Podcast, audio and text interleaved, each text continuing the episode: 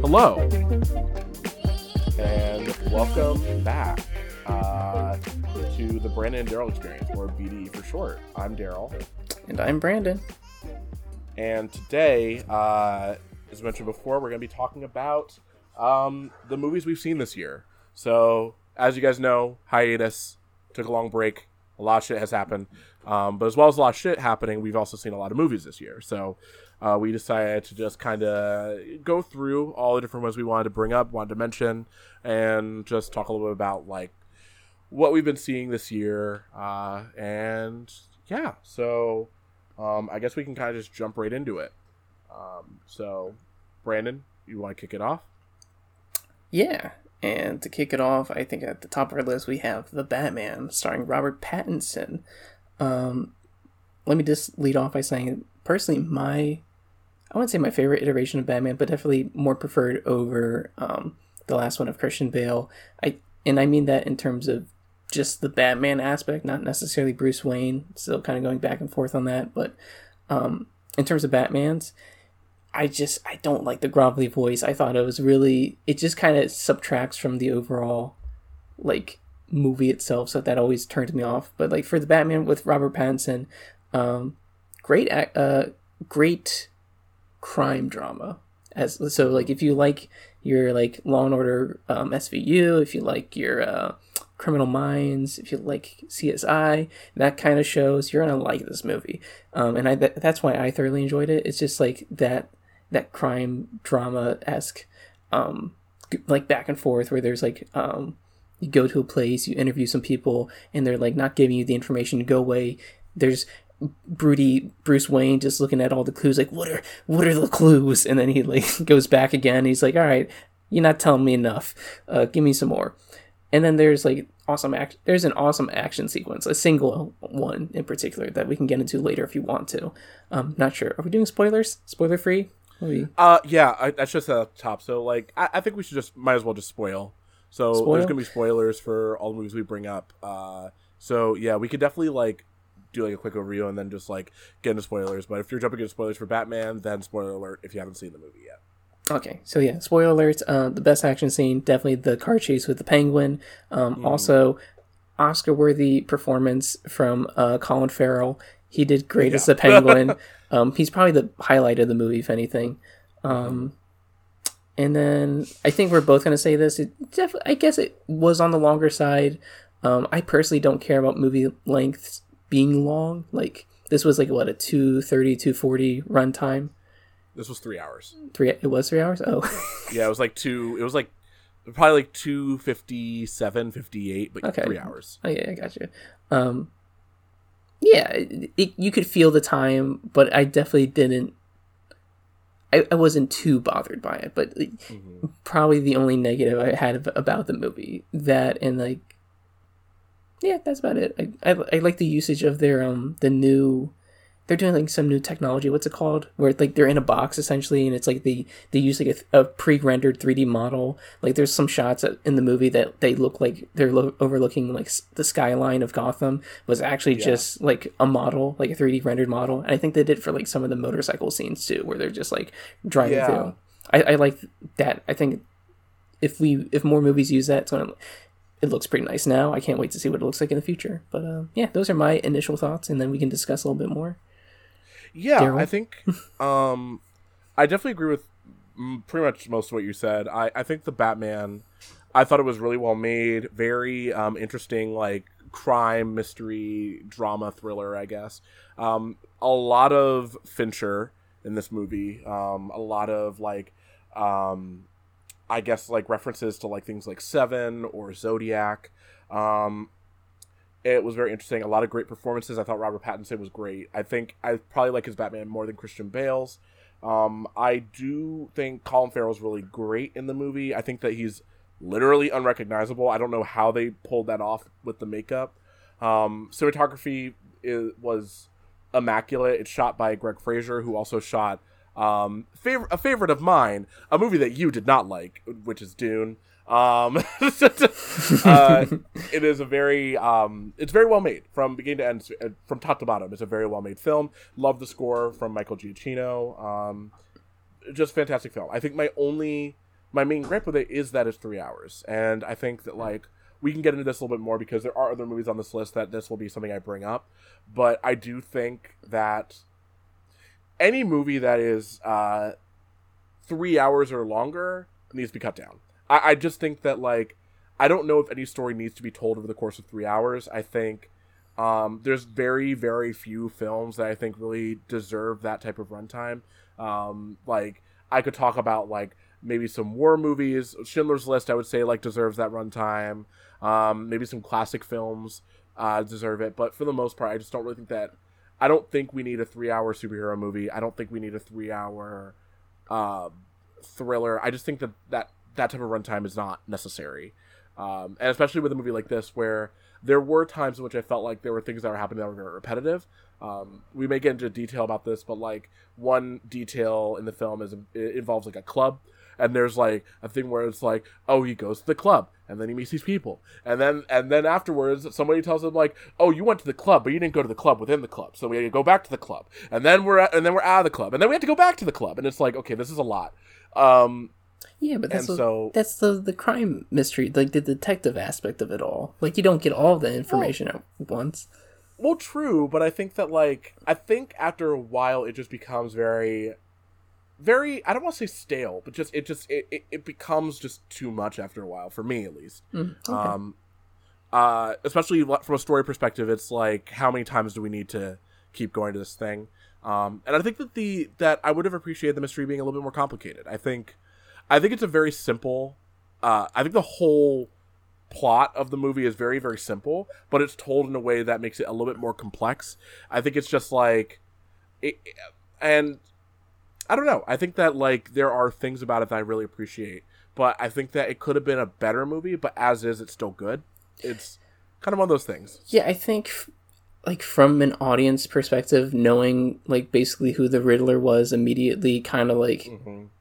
I don't know, it doesn't keep you on your like your feet, and it's just Yeah. like it's almost like someone like opened your Christmas present for you, and you already know what you're getting, and they're just like, but Yeah. wait till Christmas to actually use the toy. It's like, uh.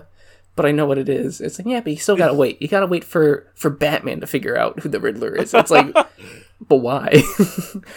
so yeah, and then like that little like Joker like hint. I I think that I I didn't care for that. Like they're trying to like lead to a sequel. I don't really care for what they're trying to do with the Joker, or he's like actually yeah like maniacally or clinically insane. Like I, I don't really like the look either, but we'll see what if they make a sequel movie. But uh, overall, yeah, it's it's it's a pretty like it's it's a decent movie. Like you're gonna be you're you'll be happy with it if you liked the other Batman movies.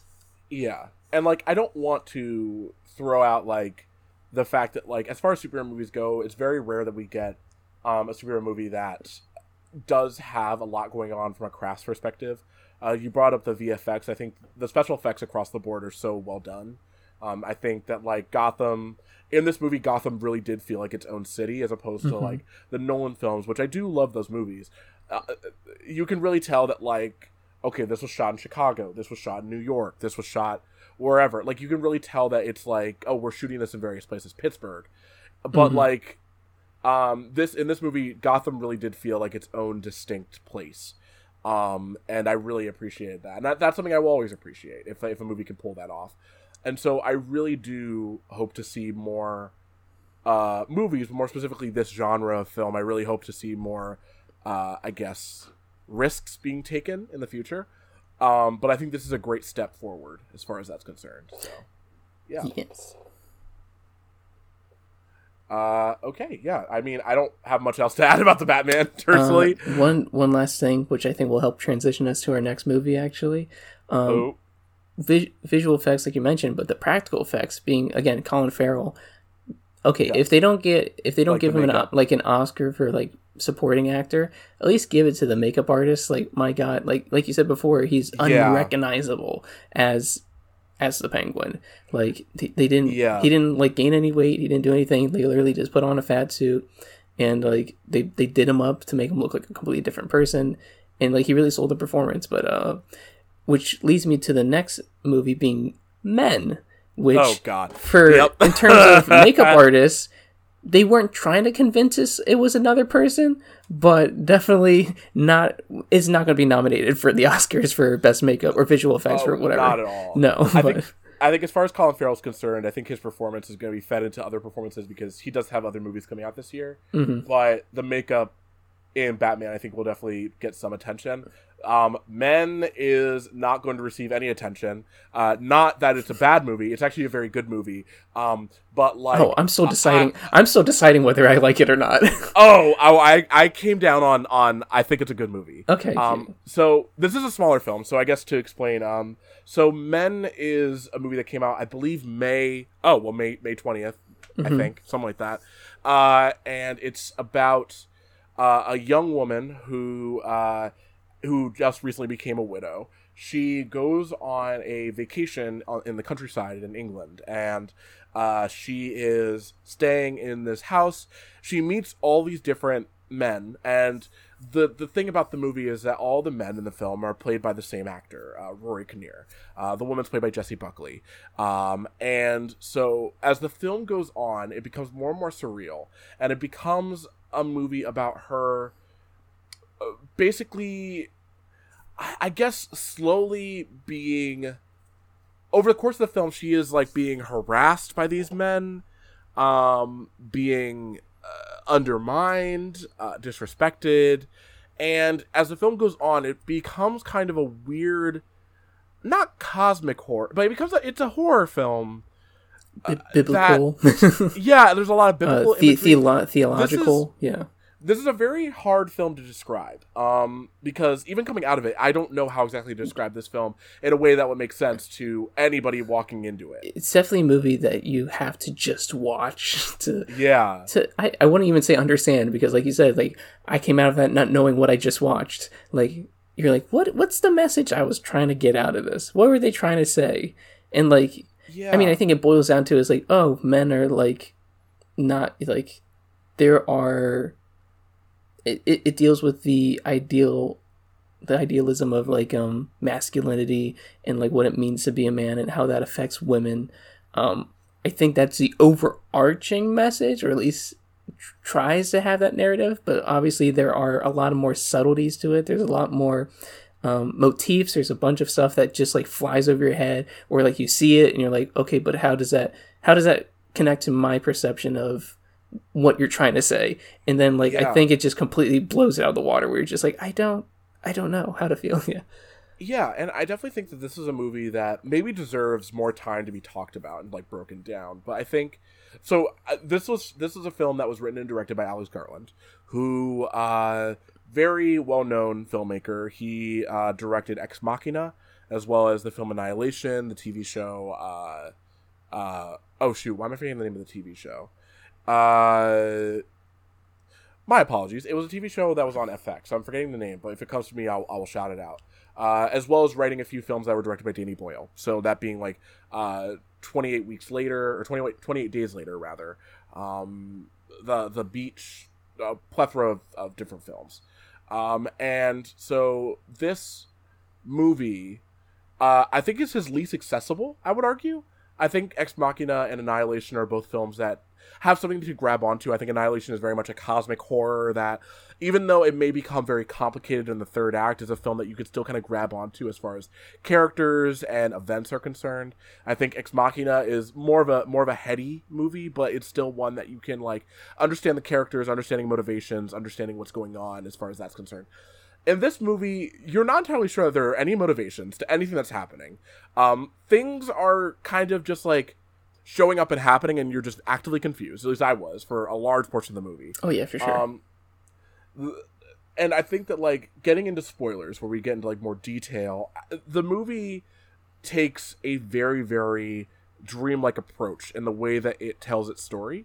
Um, if I had to say what the movie was about, I guess it's about like masculinity and specifically toxic masculinity and how that is passed down over time through like generations Mhm. but there are things like in the movie like um so Rory Kinnear playing all the different characters. He also plays a child in this movie. He plays uh, um uh, a vicar in this movie. He plays a uh, a barkeep. He plays the Airbnb host. He's he's playing all these different types of men, but all of them are taking a different are basically acting as a stand-in for a different type of man and how their masculinity uh in effect is toxic to uh to the main character, to Jessie Buckley's character.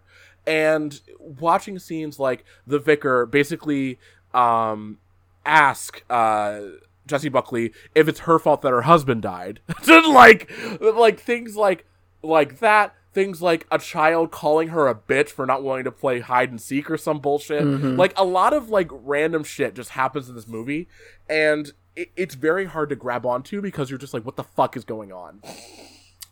Oh yeah, for sure. And then on top of all of that, when you get to the the finale per se and it's like or I should say like the, the um I yeah, I guess it is the finale, but like the end scene where basically uh, the the Airbnb host um becomes like basically merges all aspects of himself and these characters like the child, the vicar, the barkeep, and they manifest into basically the man um as like the villain of it all.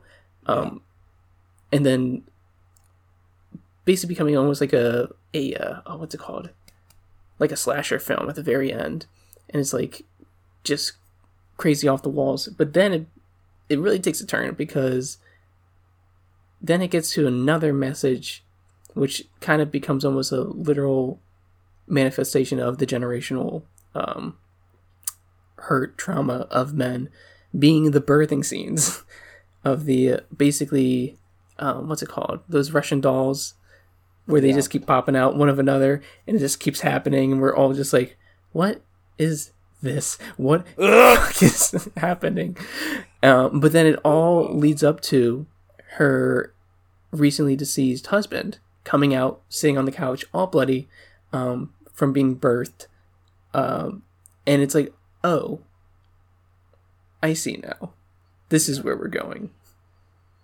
and it's like um I don't know.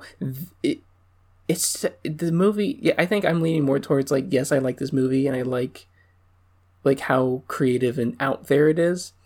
Um, but like you said, accessibility definitely not not a movie you can easily recommend to someone. Where it's like okay, yeah. like it's it's good, but like wait. Yeah. it, it's yeah, it's not the type of movie that. I, there's a very particular type of person I would ever recommend this movie to. And I think that like this movie might be like Mother for me, where uh and Mother being the Darren Aronofsky film from 2017 starring Jennifer Lawrence. It might be like that for me because I think that like not that Mother is that complicated. I think Mother is actually pretty straightforward if you really think about it. But um I think that like in the sense that like so much stuff happens over the course of the movie and to a lot of people it can definitely be offensive and over the top uh, campy to some extent it can be very um, very horrific um, but in the case of men i think the point that's being made i think is very very interesting i just think that the the way it goes about it is just not something i was expecting because especially based on the marketing alone the movie was very specifically marketed as just like a an a24 horror film so like I'm expecting something along the lines of like a, a Hereditary oh, or yeah. a Midsommar, but oh, instead oh, I, I got. I wasn't even expecting that. I was expecting like almost like subtlety, where it's like we're mm. expecting something bigger, but it ends up being something so like on the nose that it's like, oh, nice. Yeah. Like I like that. But no, it is an A24 horror film. Yeah, exactly. And it's just like off the walls. yeah, exactly. It, it, I don't know what exactly I I wanted necessarily. I definitely got something different. Oh yeah, for, for sure. sure. Um, and I think I think the other part of it is the Alex Garland of it all because I do I am a fan of Alex Garland. Um, I'm still trying to think of the name of the TV show, but I did watch it and it was very Devs. The show was called Devs. There we go. It was a very good show and it was a very interesting like science fiction show. Um, and then watching something like uh, Annihilation, I guess based on the imagery that I was seeing in the trailer, I would guess I was expecting something more in line with Annihilation um, something that was like yes it was very weird very um, but also something that was very like straightforward in terms of like what the story and motivations were yeah, but in this movie it's very much just lady goes to an airbnb and shit starts happening. um, weird shit. yeah, very strange shit. And the birthing scene that you're talking about, um, and I guess for better clarity, the scene is crazy. I am shocked that I saw that in a theater, to be honest. but um, basically, it, it, so you talked about like the Russian dolls, but it's it's it's even more wild than that. Essentially, imagine watching a man uh, give birth to another fully grown man and then imagine that happening like five times. And then imagine it happening not in the same spot but in different parts of the body. Like at one point at one point he give he gives birth out of his ass and then the next minute he's giving birth out of his back? Yep. I think and then he his mouth. Out of his mouth uh, it, I think one just split in half, like something like yeah. One one I think I think just came out of the stomach. Honestly, I think one yeah. of them did that. Like it happens like five times, uh, until we see the husband. And and we didn't really talk about that part of the story. We we learned that the husband, um, well, it's it's ambiguous on whether or not he committed suicide or if he fell. But there, um, him and Jessie Buckley had a huge fight that ended in him slapping Jessie Buckley. She kicks him out, and then uh, the way she tells it, he had gone to uh, the flat of a neighbor upstairs and was trying to climb down to their apartment onto the balcony. But she doesn't know if he had slipped and fell or if he committed suicide.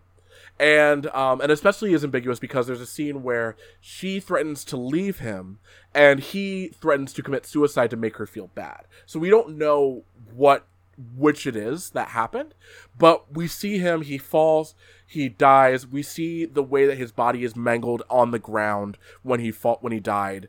Um, and over the course of the movie, slowly the bits and pieces of like her husband start to come through these characters where like um, a character's arm is cut in the same way that the mangled body of her dead husband was in in the film and mm-hmm. and we see the ways in which these people start to become go from being like seven different people to being one person um, it's wild. it's it's it's quite insane. Yeah, and um, the only the one scene that actually makes the the least amount of sense in my head is at the very end when her friend finally shows up. like, why did it take her so long? Did any of this really happen?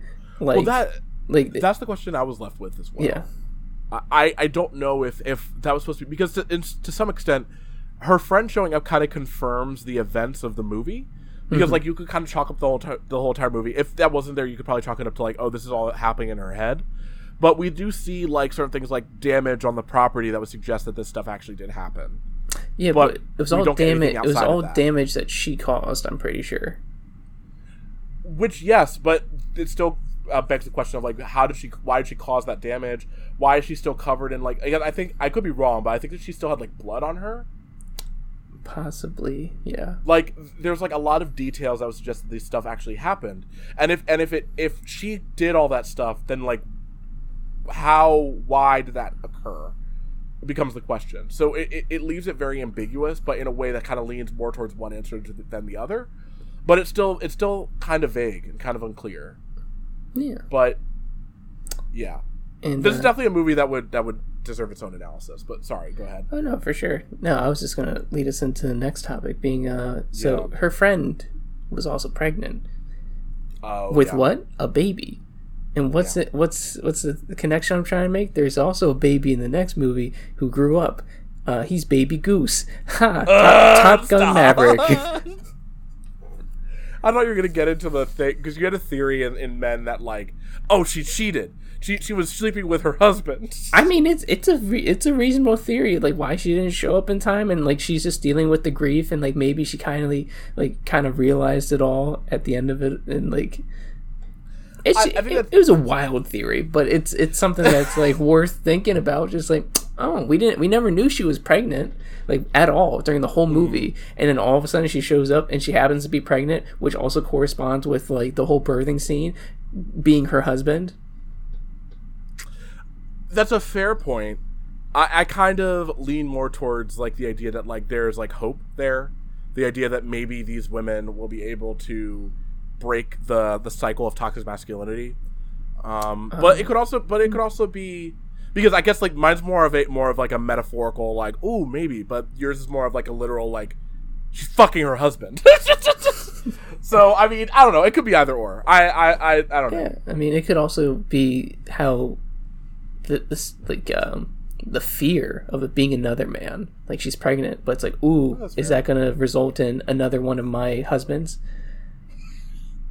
Could you imagine if like if we got to see like a few more seconds? We because at the end of the movie we see Jessie Buckley sitting on the stairs. And sorry, we're gonna get to the next film in just a second. But when she's sitting on the stairs and she looks at her and she smiles, could you imagine if instead of her smiling, she just has like a look of horror on her face and is just like, "No, get that away from me!" Get out of here! We're going to a clinic now. yeah, but it's a girl. I don't care anymore. We don't know for sure. we don't know for sure. We'll never know. We'll never know. Uh gosh. Okay, yeah. So men, um weird one, but I liked it. I don't know. Overall, I guess I liked it. So yeah, I guess uh with Baby Goose we're getting into Top Gun Maverick. Okay, sorry about that. Technical difficulties. Uh we had a quick issue with our uh communications. Um but uh yeah. Now we're going to talk about Top Gun. Uh, because apparently I don't know. Because Miles Okay, we're gonna Teller is hot, apparently. that shimmy was all that we needed in 2022. I find it very hilarious that that just like happened out of nowhere because like back like how many years ago was like Whiplash? Uh, No one was talking about Miles Teller like that. they're like, wow, Oscar worthy performance? Who cares? Wait, he's a, Who he has a six pack now? I'm all in. And a mustache? Exactly. Even better. Uh, but yeah, Top Gun. So I we did not see this movie together. Did you get a chance to see I've it? never seen it. I haven't even seen the first one. Oh, okay. Um, so I guess real. So I just saw the first one for the first time. Like, I want to say like two weeks before Top Gun Maverick came out. Um, I so okay. I can understand how people are very nostalgic for that film, especially considering that like it was the '80s. Um, at this point now, I guess '80s culture is like the the main thing now with like things like Stranger Things and uh, a whole plethora of different media. Um, and like now uh, people who came of age in the 80s they're very much like adult they're very much like kind of like the leaders in various spaces uh, in media especially like um, now they're like 40s 50s you know um, now with that being said uh, the first top gun that movie is nearly incomprehensible i don't I, I i don't understand it's i i don't know if i would it was entertaining but like is it good? I don't know actually. I don't know if it's a good movie. Um it's a lot of just like shit happening. Like it's it's it's uh, and uh, i maybe i should give it a rewatch i don't know. But it's like oh you guys are dangerous but we are gonna send you to Top Gun. And it's like, uh, oh, okay. So Top Gun is like it's like a fighter pilot school. It's like a very very prestigious fighter pilot school essentially. They go there, but on like the first day, Tom Cruise is like hanging out at a bar, and he meets uh, Sh- uh, McGillis, Kelly McGillis, and Kelly McGillis. Uh, she's like flirting with. They're like flirting with one another or whatever, but like she turns him down, and then later the next day we find out that she's his his teacher oh. at Top Gun. And then they start fucking. They're like they get together in the movie.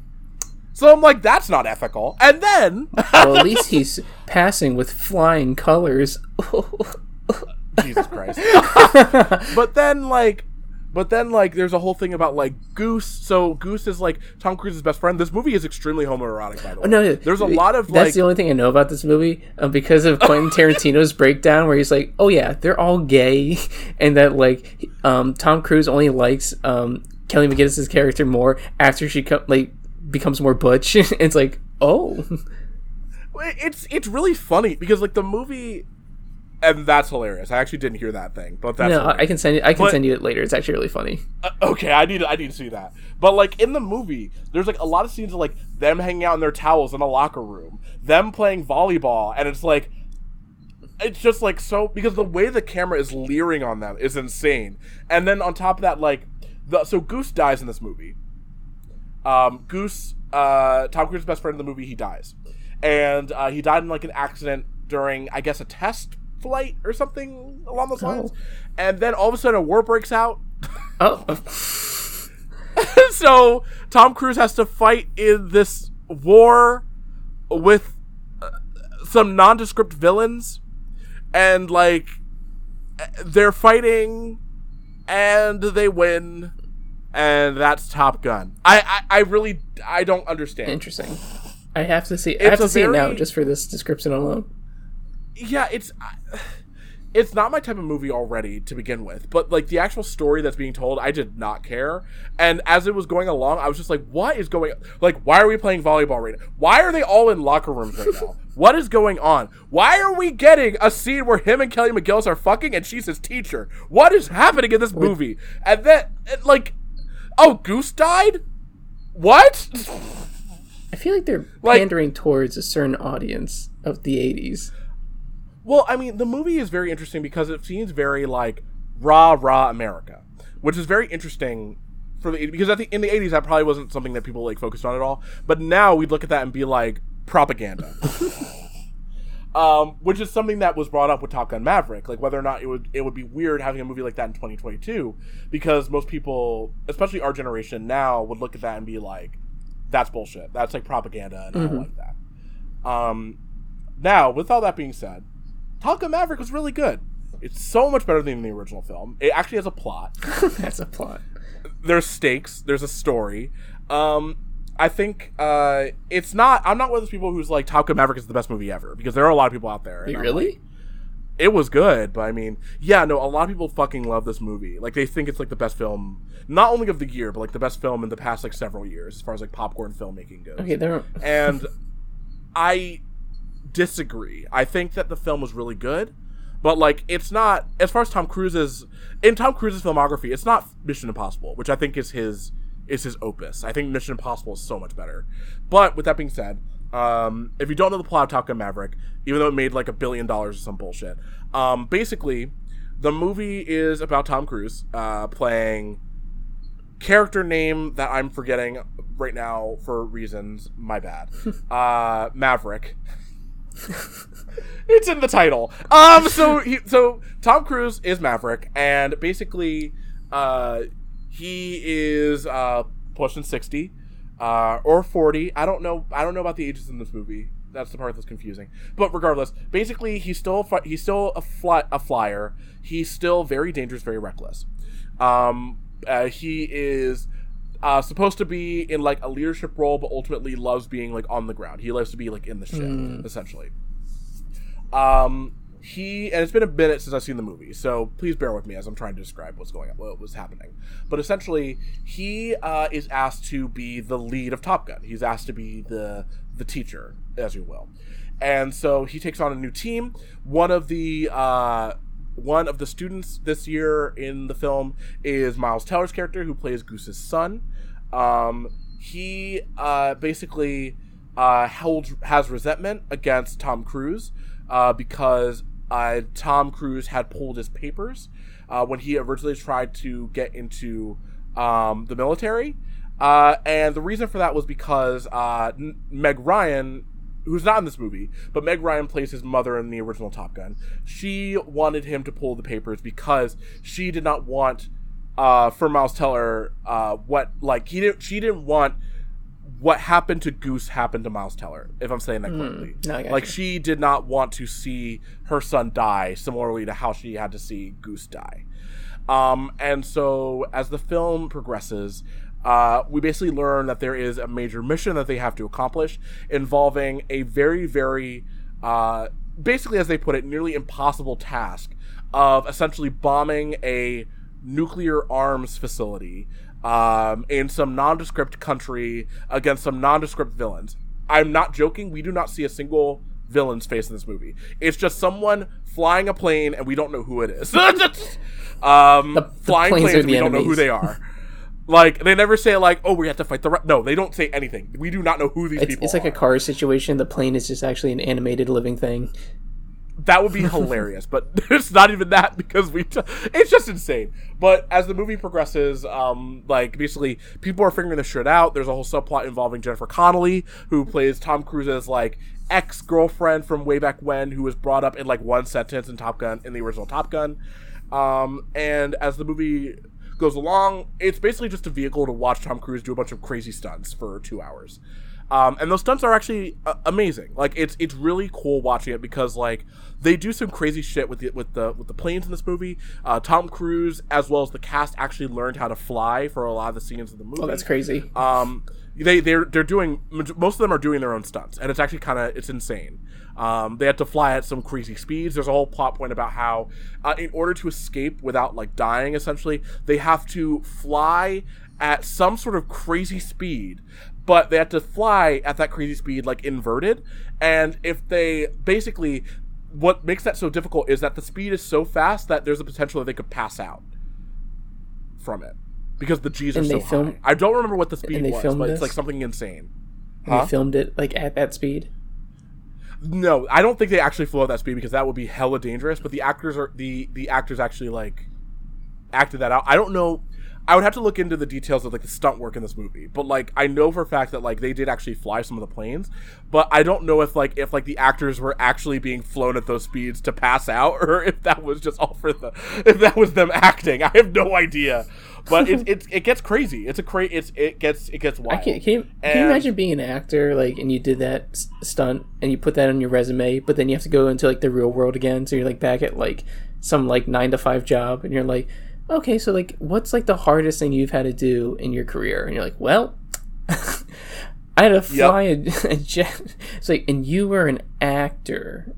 Yes, Yeah. yes, I was, and you flew a jet at But this is ridiculous. what's crazy about Tom Cruise. This is what's crazy about Tom Cruise. All of his movies, he always wants to do his own stunts, and all of his stunts are fucking wild. Like in, um, I don't know if you've seen uh, Mission Oh yeah, the, the hanging like hanging off the like the plane. Yeah. Well, that happens in Mission Impossible: Rogue Nation. In Fallout, he actually flies the helicopter in the movie, and if you see what's going on in the movie, there are scenes where like they're flying. He's flying a helicopter to chase down the bad guy, and he's like flipping the helicopter around and and crashing it intentionally into other helicopters. Obviously, there's CG involved, but like there's a lot of shit that he's doing. There's a scene where where he's dangling at the bottom of one of the helicopters, and he is climbing up a rope because basically the helicopter has like a load on it. He's climbing up the rope to get to the top to get to the the main cockpit of the helicopter. And as he's climbing, at one point he falls and then catches onto the load at the bottom of the helicopter. And Tom Cruise actually like did that, and I'm like, are you trying to die on on film? Like I just I, like it, it's actually kind of insane to me, like what he's willing to do for cinema. It's wild Um, to me. I think he's just a Dos Equis man. the most interesting man in the world. Fair Com- point, fair combined point. But it's like, combined with the luckiest man in the world because it's like how I would I ugh. those stunts well, give me a heart attack. it, it's just it's just insane how much he is able to pull off in these movies, and especially for his age. I think I wouldn't be that that like enamored by it if he was like thirty, but he's sixty, and it's and it's wild that he's still doing this shit. So Yeah. I, I have to give it to him. Um, with that being said, I think Top Gun Maverick is a very good film. I think it's one that to to watch. It's it's for sure entertaining, but it's not like I don't think it's like the best movie ever. Um, it is in my top ten for the year, but that's mainly because of the experience. Because I did see it in 4DX. Oh, so Um, you were, you were flying the plane again- too. Yeah, no, if it was playing it, it, it's easily my favorite movie that I've seen in 4DX. Um, like, not in terms of the movie's quality, but in terms of like the experience. Like being in those seats as like the planes are like flying and like being shook around and stuff like that. It's really fun. So I'll give it that. But yeah, Yeah. that's Top Gun Maverick. and from most people's favorite movie to one of our friends' favorite movie of the year, oh Jesus Christ! uh, I'm actually gonna rush. I don't. I mean, I don't want to rush. If you don't want to rush, but I think these two movies can be kind of. They're very formulaic and We could talk they're about very same time, formulaic in nature. Um, but the one that I just mentioned was Doctor Strange and Multiverse of Madness. Um, yeah, um, I too am feeling the Marvel fatigue now, Yes. and I'm someone who loves the Marvel universe, the Marvel Cinematic Universe. I love the comics, I love everything, and even I too am feeling the fatigue and especially in comparison to another movie on this list, this is not the multiverse ma- uh, movie that I was expecting, and it's not the one that I got. Um, it's it's a it's just a solid. It's it's a seven out of ten. I don't I don't know if we want to talk about it more. It's stuff happens Well- in it. It makes you question some things. Well, the It- next it- two movies I think we could talk about Um, like at the same yeah, time. I- honestly, I will- because I think that. I have a lot of the same issues with them. Yeah, no, I think for both of these movies, they both succeed in the sense that they are their director's films. So Sam Raimi, Doctor Strange, Multiverse, like that is a Sam Raimi film. I loved his t- like his flavor and his touches in the editing style and the directorialship, um, like how it basically felt like a horror film. How it, like how there was like suspense involved. Um, the, the shot, the the Raimi shots, um, the the collaboration with Danny Elfman, obviously, um, with the score. Um, but yeah, oh, it was it was a yeah, it was a movie. It, was a Marvel movie. It was it was fine. Um, and then the next one being Thor: Love and Thunder. Um, definitely a Taika Waititi movie. Like definitely more, even more so than I would say Ragnarok. Like full on focusing on the comedic writing, um, which I appreciated. Like it was a very funny movie. With Thor: and Love and Thunder, it's definitely a Taika Waititi movie. Like even more so than Thor: Ragnarok, as I was saying. Um, it's uh, it's all within the, the comedic writing of the movie. I think it, they did a great job in that. I really thoroughly enjoyed the comedy moments. Um, I thought it was funny.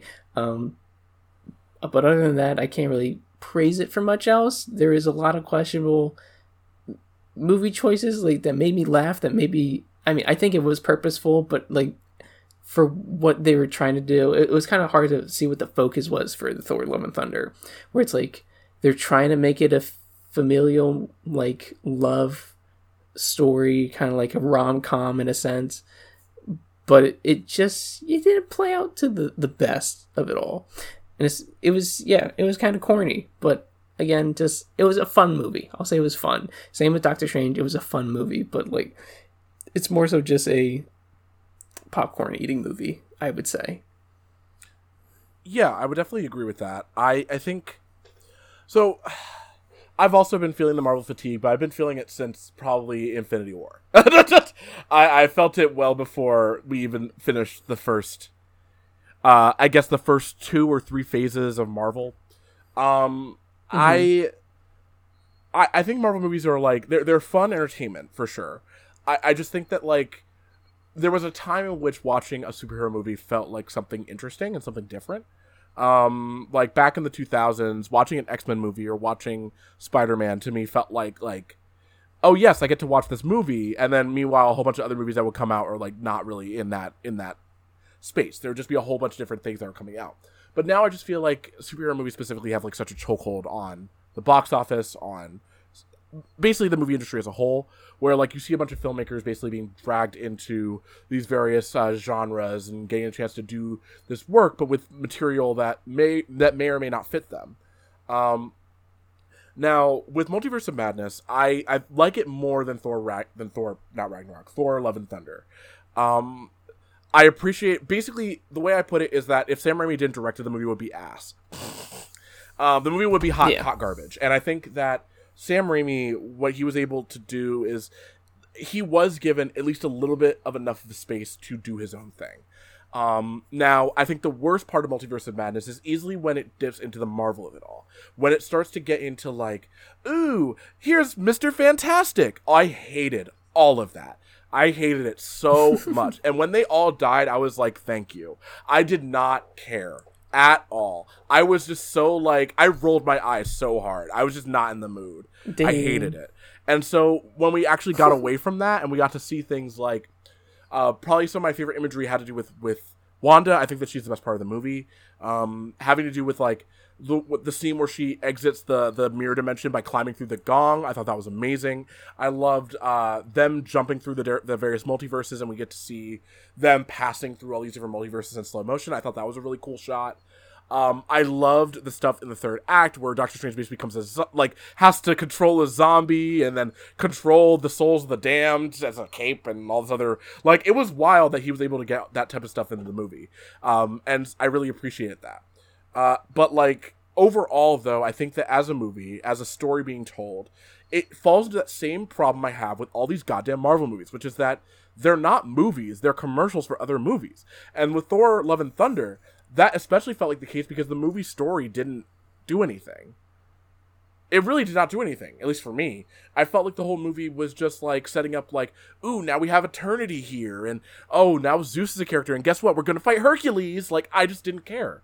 And so, like, and then when we get characters like Jane, who to me kind of felt like a completely different character from the first two movies, or first, yeah, first two movies, because Ragnarok's the third one. Um, I think that, like, I think that that idea was really enticing to me, but what they did with it didn't it didn't do anything for me because they didn't do anything with it. It, because it was just like, mm-hmm. oh wow, she's Lady Thor. Do we get to see her fight? Not really. We get we get one scene. We get one scene, and then I guess the third act, and that's it. And then like all these children are fighting now, and, and I just I just thought it was just too much. And I think that I like Taika Waititi. I do. I don't. I don't think. I think some people think that he's like a really annoying filmmaker. I think some people think that like think that he like doesn't care about these movies, which I do kind of agree. I don't think he cares about these movies anymore. Um, especially like watching interviews with him, and he's like, he's like, "Yeah, we were just having a good time." I'm like, I, I, I don't I don't blame him because honestly, I wouldn't care either.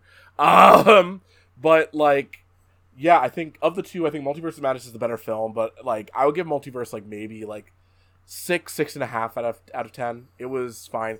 Thor, Thor: Love and Thunder, I'd probably give like a give like a five, more or less. Understand. I understand your yeah, ratings. Because Christian Bale was really good in Love and Thunder. I didn't bring him up, but he's usually the best part of the movie. But he's in a wildly different movie, and the movie that he was in was the one I wanted to see. Yeah. Fair. Yeah. Okay, so we knocked those out. So I guess moving it from Disney Marvel to Disney Pixar, we have Turning Red. Um, my one of my favorite movies of the year. Uh, I Same. love this movie. Uh, it is I think on my list is my number two. Yeah, it's my number two movie of the year. Uh, it is. Uh, if you haven't got a chance to see it, it's a movie about a young girl, uh, a young Chinese Canadian girl who uh, is coming of age. She is uh, 13. Um, and uh, basically, one day she wakes up and finds that she has turned into a giant red panda. And uh, we learn that this is a a magical trait that was passed down to them from her ancestors. Uh, her mother dealt with it, her grandmother dealt with it, her aunts dealt with it, and so basically uh, now she has to, I guess, balance her panda, and a lot of it has to do with like her emotions, the way that she decides to control how she feels about certain things. Um, and I think that what I loved about so much about this movie is that I felt like it very much was super low stakes in a way that I kind of appreciated. It's not a movie where it's like, ooh, she's turned into a red panda, but there's some sort of evil villain who's trying to steal her powers and like take over the world. Like it's not all that. It's literally just she's a red panda. uh, how does she deal with that as a teenage girl uh, who's growing up? And like how it kind of related back to like how she is growing up and how her parents, specifically her mother, how basically her growing up affects the, the relationship she has with her mother and I think that it was a very very interesting story. I thought it was very well told.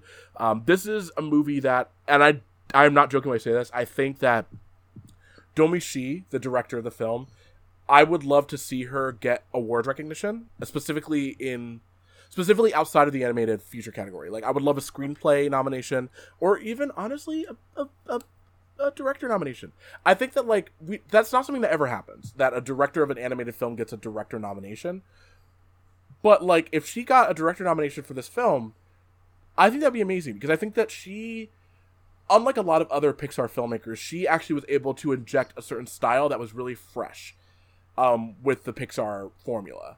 I, I think that most Pixar Pixar has been very much about trying to make everything photorealistic trying to achieve this level of realism that goes beyond uh, animation and basically blurs the line between animation and reality. Um, but this movie wasn't trying to do that. It was literally just a mix of different animation styles. Like, there's very much an anime influence to the film. There is a lot of, like, um, very, very expressive animation. Um, and I, I, I, loved it. I thought it was amazing. I, I love this film. You know, I, I completely uh, share the same sentiments as you. Um, it's, I just love the the messaging of like the generational trauma and how basically they overcame it. And um, although that may be actually more fantasy than reality, because not many people can say they they overcome their generational trauma with their their parents, Yeah. especially within Asian households, um, because it's yeah, it's just how it is. Um, but I really appreciate how it's almost how someone could live that fantasy and how something could come about that where um, there's just a different language being spoken, and I don't mean that in the sense of like physical language, but like a love language where her her mother is like the stereotypical like tiger mom, where it's like overbearing, um, really cares about her daughter, wants her to succeed, um, uh, but she does it in the most like in your face way possible where like she's literally showing up to school like worrying about her daughter um like thinking that she forgot pads because she thinks that she's going through um having her first period as opposed to turning into a giant red panda. Um but like yeah being almost like being shooed away from the school from the like the grounds keep and she's like no i have a right to be here. It's like she's like peeking through the window. Yeah but like it's it just goes to show that like parent like I think it's the, the the broader message too being like our parents care or, the, or like maybe our our mother cares, but like there's just a a different barrier, especially um even like the generation um especially for music where it's like um um May May really wants to go watch um oh, what are- what's the group called um oh my Four goodness Town. it's such a big point yeah it's Four Town uh, how she's like oh I really want to go see this concert and it's like what you want to see boys Yeah. like no, like you should be staying at home, studying, and keep doing the great things Why you're already doing. Four Town keep if there's five of them? I don't know why I love that joke. I thought that was hilarious. Oh, because isn't it? Aren't, aren't they like twins No, or I don't even know. It was just like there's five of them, but they're I think- I think there's- I don't. I don't know. I think one. Of, I think one of them is like a twin, so like they're like counting two people as one. They're like, yeah, this is the same person. Um, which really uh, that brings me back to like I really love the score. Like um, Finneas, um, Billie Eilish's brother, great job.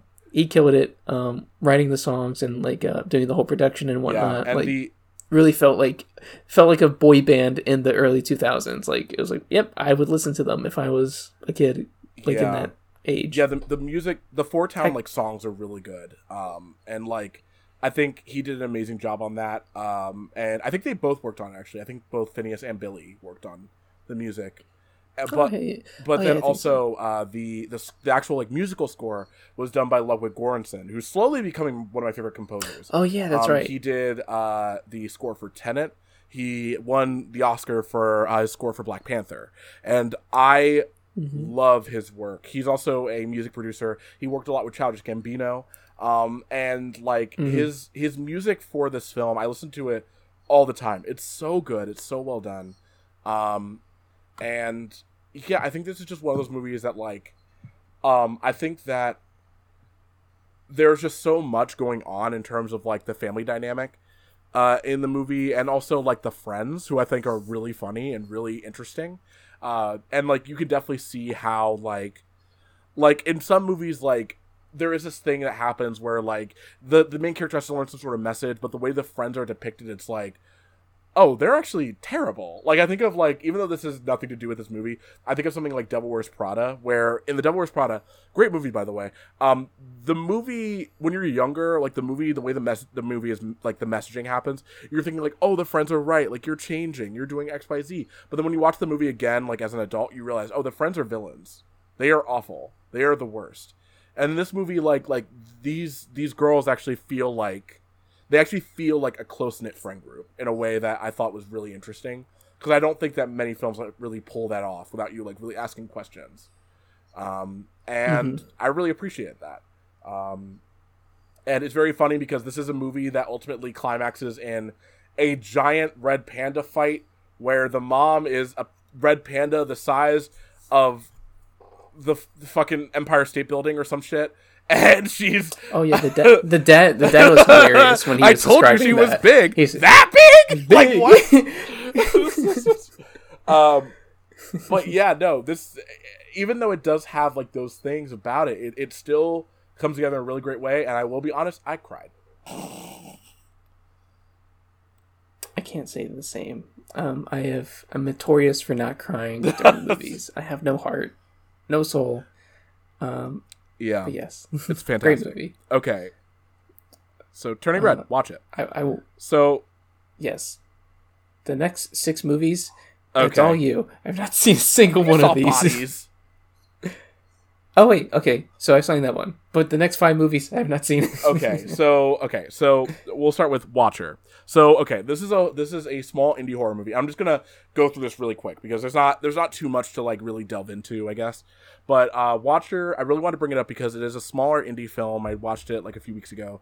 And it's basically about a young woman who moves to um oh shit i'm forgetting what country she moves to uh i believe it's a part of germany I could be wrong, but she moves to uh, a new country with her husband, who uh, doesn't know the language of that country, but she ultimately feels isolated because she doesn't know the language. And over the course of the film, she begins to f- believe that she is being stalked by a neighbor of theirs, and the whole movie is basically her like trying to determine whether or not she's being stalked. There's also a subplot involving there being a potential serial killer in the area who had murdered uh who is murdering women, uh, specifically uh, decapitating women in this film. Um, and so she basically has this deep seated paranoia about being stalked and watched by someone who she doesn't know. And the film is, it does kind of play that thing of like, this woman is describing an experience that she's having, but no one believes her. But it's actually really, really well done. The movie stars Maika Monroe, who uh, you may know from films like It Follows. Um, and she gives an amazing performance. I think it's one of the best performances of the year. She is so good in this movie. I really loved everything that she was doing. Um, and I think this is a film that is it is a slow burn, and it does have an ending that you could say is very um is kind of a different tone from the rest of the movie because so much of the movie is ambiguous and the and the ending kind of puts a button on everything. But I think that the movie is really really well made. The performances are very strong. Um, and I can't wait to watch it again. And I, I said before, uh, Brandon, you're watching this movie at some point. I'm, I'm telling you right now. It's Okay. it's I, I it's currently on it. Shudder. I think it just premiered on Shudder, so um, definitely one to check out. Uh, the next one is one that many people love, and I'm just gonna quick fire it, but like many people love this movie. RRR. Uh, so RRR, uh, if you don't know, is a Tollywood film uh, about two men uh, who ultimately become best friends, but turn out, but turns out they are on two two opposing sides, or at least so we believe, two opposing sides of a essentially a political warfare. Um, we uh, meet these two men. I'm trying to remember the names of the characters, so my apologies. Uh, but um, the for the most part, the lead of the film uh, is a man named uh, Raju, and Raju, if I remember correctly, is uh, he is essentially a a part of the British military. Um, he is a police officer. Uh, the movie takes place uh, during the British occupation of India, and uh, basically the whole film revolves around a young girl that was stolen from a small tribe uh, and a small community, and is essentially trying to be saved by because I can't remember the exact name of the character, um, essentially a spy. And he's a freedom fighter, and he's trying to save this young girl from the British, who's basically keeping her as a pet. And then um, Raju, who uh, is that police officer, uh, after a ridiculous, over the top scene where they save a child from a burning, from like, from burning to death in, in water or there's like an oil spill and then everything's on fire. So they try to save this child by using a flag a motorcycle a horse and a rope. It's insane. Um uh they become best friends and the whole movie is very broy. It's very much like a bro a bro film. Um like these two characters like have have like serious bro love for each other. Um and then over the course of the film uh, they basically begin to learn more about their motivations, learn more about who they actually are, uh, what they what their place is in this overall grander war that is happening. It's a very very good film, very well made, very well acted. Everyone is top tier in the movie. I mean, you could argue that all the British actors are really bad in it, but I feel like that's kind of the point. I, I feel like that's that's kind of the point of the film. Um, but it's a it's a great film. My only complaint, and I know that this is going to sound very like ah, uh, my only complaint, uh, as I said before, this is a three hour film. Didn't need to be three hours. It didn't need to be three hours. I'm sorry, it did not need to be three hours.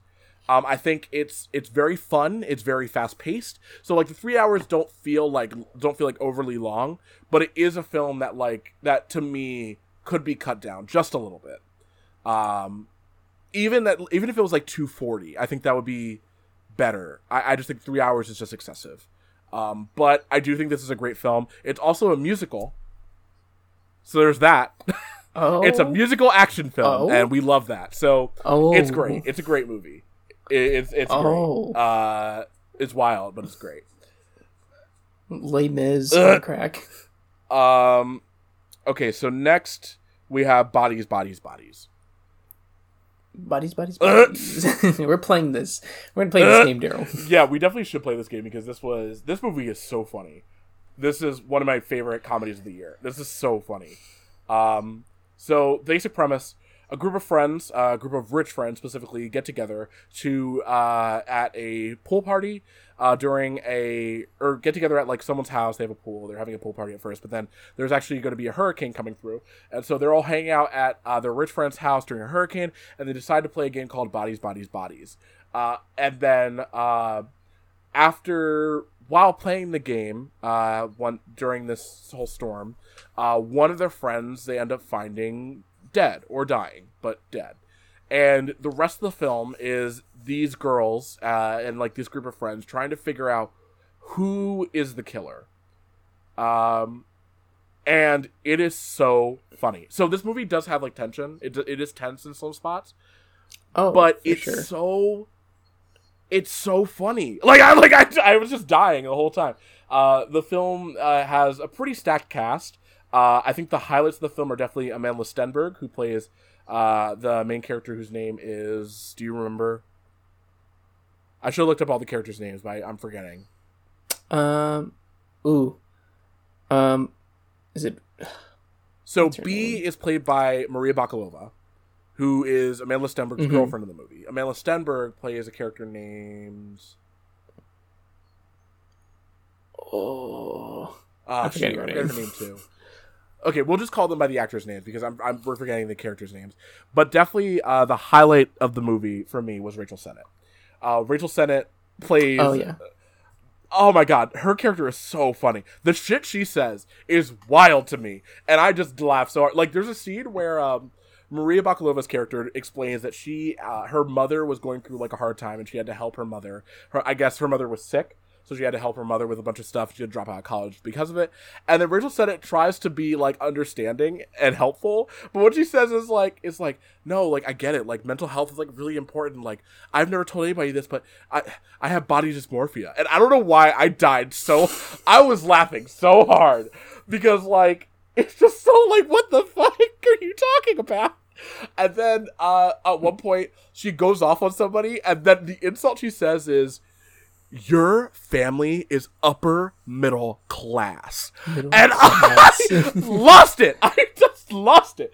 Oh god, it's so funny. There's so many great like one-liners and so many great like like lines. I think if you watch the trailer, there are a lot of like lines that that are that are cut out like, "Oh, you guys fucking trigger me," or like, "Stop, you're silencing me," or like, "Oh." You're another line me. from Rachel Sennott. What did she say? She said like she said like "Uh, he's he's like he's a Virgo moon. what did she say? She said Oh, something like wild like that. It was Yeah. so funny. Yeah. Oh no, he's an Aries moon. Yeah. it was like what are you? And they're all like they're all like so you don't know him. He would never. He would never do that. What's his middle name? That's that's not something you would oh know. my god. And like and so I guess do we want to spoil this movie? Um. Ooh.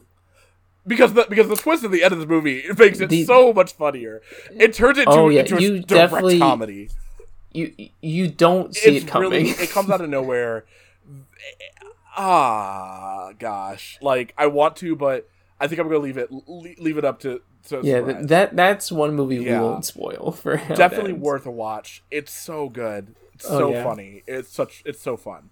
Um. So yeah, bodies, bodies, bodies. Um. I think. Uh. I gave it like an eight, eight and a half out of ten. Uh. On my Letterboxd, which uh you can see all my ratings for these movies on on Letterboxd. Um. But yeah, this one is on my top ten. It it is number seven in my top ten. Hey, that's it's solid. Very good. It's a very good film. Um, so there's that. The next one is another movie that's on my top ten. It's actually number eight on my top ten. Uh, is X. So, uh, Brandon, you have not seen X, right? Okay, another one X. I'm going to show you for sure. But you know of the sequel that's coming out called Pearl. Oh, That, that is okay, the sequel, yeah, yeah. or the prequel to this film. Okay, okay, I'll be interested in it then so for sure. X is basically it's a horror film that's very much a it's very much a love letter to uh like 70s slasher horror like like a Texas Chainsaw Massacre specifically. Um the film uh stars uh Mia Goth Goth Goth uh, Mia Goth as a woman who uh, is a porn star. She, her, and a group of uh, porn actors, as well as uh, some crew, uh, get together and go on a road trip to stay at an old, uh, like farmhouse, basically in the middle of nowhere. Uh, the farmhouse is owned by uh, an old man and an old woman. The old woman being Pearl, hence the the prequel aspect of the film. Um, and Mhm. the movie uh, becomes a slasher film where these porn actors are being killed off one by one by these older people. Um, and the movie, it, it, it would just be simply like a, like a dumb slasher horror, um, which is fi- perfectly fine. That's all I was expecting going into it. But instead, it becomes a movie about youth and about what it means to be young and what it what it means to want to do something with your life to a certain extent. And it also Oh. becomes about like there is a lot of like religious stuff going on in the film. We learn um and I and I will get into spoilers with this film. Um still watch it. Definitely like the experience of watching it will will will do more for you than just listening to me talk about it. But essentially depending on whether or not you like these types of films. But essentially uh we learn about like the characters and one of the characters one of the big like twists of the film is that uh, throughout the movie there is um a pastor uh on TV giving a sermon about like about basically how like sex and drugs are corrupting the youth. And um we learn later that Mia Goth's character is that pastor's daughter. And as he puts it, she had Oh. been corrupted by drugs and sex and had run away. Um, and throughout the film, we understand that her character, she really wants to become a star. She wants to become like super well known. She wants to become like a real actor and like all this other stuff. And so the movie begins to become about like um how essentially people find this jealousy in in the way that these people decide to live their lives. And there's a there's a scene where Brittany Snow's character, uh, she basically starts talking about how uh how basically it's not their fault that like they make other people horny like we only we only live yeah they, they- she says something along those lines but she basically talks about how like we only live one life. We only get to be young once so why not live it up while we have that time? Because soon enough we're going to be old and we're not going to be able to do any of the stuff that we do now. So if anybody wants to judge us for that fuck them. Like we're going to live our lives the way we want to live them. And that becomes almost like a weird a weird motivator for Pearl's uh murderous uh actions throughout the movie. Um and yeah it's very very good it, it was a movie that like when i first watched it i was like that was fine um it was okay i didn't think it was as crazy as people were saying but on the second on a rewatch i really appreciated what the movie was was going for and it was actually doing more than I really was expecting at all. Also, fun fact: uh, so Mia Goth, who plays the main character in X, she also plays the main character in Pearl because she is playing the old version of Pearl under a shit ton of makeup. And I didn't know Oh. that until late. I found that out later when they started talking about the fact that Pearl was becoming a movie. and it was going to star Mia Goth. So basically, what they did is they filmed both movies back to back, and they basically just had the actors That's film both movies while they had them, essentially. yeah. cool. So I'm excited for Pearl, um, and I really, really enjoyed uh, X, and it's it's a very good film. So if you like slasher horror, I definitely recommend it. Um, next one I'll talk about is my number three on my list. Um, I'm sorry, these last couple are movies. Uh, the next two movies are movies that Brandon has not seen, as far as I know. You haven't seen The Northman either, right? Okay, I I'm gonna not. make this quick fire, super fast. Marcel the Show with shoes on. Very, very good. It's a very good movie. Loved it. Um, there's not a single thing I didn't like about it. I thought it was perfectly paced, perfectly uh, told. I think it was really interesting because it was very emotionally resonant. Um, I didn't cry or anything in like this in this movie, but it was very emotionally resonant. Like the story was interesting. Marcel is amazing. He has some great digs. Uh, like at one point he te- he says to like uh, to the movie is filmed in like a mockumentary style, and he tells the he says to the filmmaker, have you ever have you ever like thought about like he basically tells tells him like maybe if you stop like looking at your camera all the time and trying to film everything, you should just like live life. Did you ever think about that? Living life. It was just it was just something really funny. the way he says it is so funny to me. And like Gran- Grandma Connie, uh, who is the grandmother of, of Marcel, amazing. Loved her character, and I just loved everything about this movie. So it's my number three on my list. Uh, it's so good. Northman. Uh, Northman, fantastic. Loved it. Uh, this one is also on my list. It is number five. Um, so the Northman, if you don't know, it's basically the story of, well, it's Hamlet, but it's it's the story that inspired Hamlet uh, about a character named Amleth. uh, it is of Norwegian. It's like a Norse mythology like story, and uh, Yeah. essentially it tells like that exact same story. So it's pretty much the exact same type of movie. Um, but really, really well done. Loved Alexander Skarsgård's performance. Best Nicole Nicole Kidman performance in a long time. Super well directed, super well acted. Amazing score, brilliant across the board. Um, so the next two are movies that we've both seen, and one of them is one that uh, we both have a deep love for on almost every level. Uh, okay, so let's talk about Nope. So, so you go ahead. I've talked a lot, so. Uh, yeah, nope. Uh, in case you don't know, it's Jordan Peele's third film in his line of uh, filmography, cinematography. Um, the other two being Get Out and Us.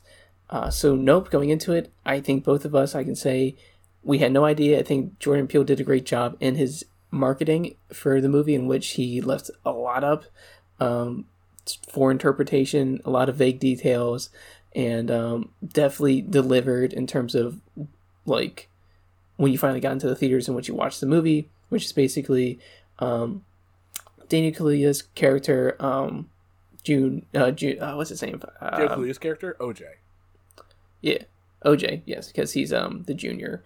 Um, but OJ and um his sister Emerald, um, they're basically legacy um horse trainers for um the movie filming industry. Um, so Emerald, she's she kind of did her own thing and left OJ to basically run the farm with his dad. Um, and then one day in a freak accident, um, their dad died in like this weird act like freak thing where things fell from the sky. He got um a key shot through his head and Uh, killed him. A coin. Um, basically, Yeah. a coin. Yes, yes, right. It was a coin. It was. A, I, like I say that because that because I feel like that's something that's important in terms of like my interpretation of the film. But go go on. Okay here. Um, so that happens. OJ's just like left to deal with it. It's like transitions to six months later or something like that. It's like a, a brief time later. Um, Emerald's back in their life. He, she's helping OJ with gigs, trying to get horses back on to like actual things because now in the movie industry we don't really need practical effects or even real animals anymore for certain things, um, which kind of plays into it. But I'm going to skip ahead to essentially um, they're in financial troubles. OJ starts selling his horses to a nearby ranch run by uh, Jupe, Jupiter. Um, he's a, a former child actor from a TV series, um, which is like oh, what's the Gordy's name? The monkey. Uh, oh crap. Gordy's Uh, ba- home? basically, he's he, yeah, Gordy's Home. So basically, uh, he was in a, an old uh, TV show called Gordy's Home as a child actor, and he then reopened a ranch uh, called Jupiter's Ranch, um, and now he's buying the horses from OJ and putting on some certain shows going on. then weird things start happening around um, OJ's farm and whatnot. There's um, strange occurrences, electrical outages, um, and like horses going missing and running away from things happening. And it all culminates to this grand reveal where we find out at Jupiter's Ranch the reason he's been buying horses and been having late night shows that we could hear from across um, like the fields and everything is because Jupe has been practicing a show in which an alien swoops up and abducts the horses. And um, we find this out in the most gruesome way possible. It is it shakes horrific. you to your core if you watch this and if, if you watch horrific. this in IMAX. Um, the sound design is crazy in this movie. Um, the visuals, like this is a I don't, I don't know if it was it's definitely not a low budget movie, but basically it's, this is not a triple A title movie. I think that's like getting now it, hundreds of hundreds of millions. It was made with about like hmm. 20 mm-hmm. to twenty five million, I believe, something like that. No, even even no, I'm yeah. sorry. I think it was more like seventy something million. Regardless, they would be they would but still, still be considered like mid budget. It's not even considered like a high budget film. Yeah, and the visuals and everything else were yeah. fantastic in this. Um, but essentially, it culminates in that we find out that the alien, um, it looks like a UFO, um, because and it's not yeah. a UFO. We all think it's a UFO at first, and like, oh, okay, so like the grand reveal is like we're gonna see what these aliens look like. It's like, oh, nope, the UFO is an alien, and it's like, yeah. So oh. over the course of the film, like we watch the way that this thing like works, and it's it really creeps me out. um, but basically, it's a giant flying saucer that flies around, but it doesn't make any sounds as it's flying around. And it moves, but it doesn't move like a plane or any sort of flying like flying like locomotive would. It like what it will do is it will like it will stop and hover and then it will like fly and then change directions like on a dime and fly down and swoop up and it does a bunch of stuff that like a normal locomotive would not. And we learn OJ while observing the way that this thing operates realizes this isn't a, a UFO. This isn't a plane. This isn't like a like a spaceship. It's an animal like we learn that this thing is an animal. It's not a a, a, a it's it's insane. And I, and when that when that reveal happened, I was just I was in awe because I was like, "Oh my god. That's crazy." Yeah. Um there's just so much from this movie that like it's unlike any of his of uh, Jordan Peele's previous works either cuz like Get Out very on the nose but executed well in the sense of that. Get Out uh or Us is very um it's very symbolic and a lot more fantastic fan, uh, whimsical almost I would, say, I would say. Like fan, it's like very fantastic or fantastical whatever you want to say. It's very like um more delving into the um the cosmic or like the more like yeah fantasy yeah, aspects say, of horror. Oh, and then sorry i was just gonna say i would definitely say that us is his most um for lack of a better way of putting it his most cryptic film so I think it's that one's definitely the hardest yeah, for, to decipher. But yeah, exactly. And then with Nope, it's basically Jaws, um, but with the fear of like basically instead of a shark, it's an alien that's like it's like uh, predating on you as if it was like a bird, but like a jellyfish yeah. bird. and it's like it's just it's crazy how they really captured that sense of feeling like you are prey um, in in its world essentially. And you're just like oh we are not the top dogs anymore like yeah, as humans and i think what was what i thought was so fascinating about it was the fact that like i think that it was an amazing subversion on that type of genre because i think that going into the movie and i think jordan peele even knows this because of a certain scene that happens in the movie like everyone is going in expecting like oh this is a movie about aliens. So we're expecting like oh there's like aliens that are like like gonna come down and like attack us or something along those lines. And there's a scene in the movie where we see uh, like what we think are aliens in in a barn, and it's very suspenseful. That probably got the most visceral reaction out of most people in the theater in terms of like people screaming, people going like, "Oh no!" Like like a lot of like audible reactions. But but that's actually just like uh, a um a fake out because we learned that those are actually just kids in the costumes. Um, which, which Daniel Kaluuya yeah, just Daniel decks in the Kaluuya punches a child in the face, and we don't talk about it, and it's so funny. But It's okay, he's No. dead. oh no, but um, oh well, gets- yo, you're right. oh, oh god. See, I think that's the other thing about the scene is that like is that even though it's not like anything that we've never seen before, but like the fact that they were able to.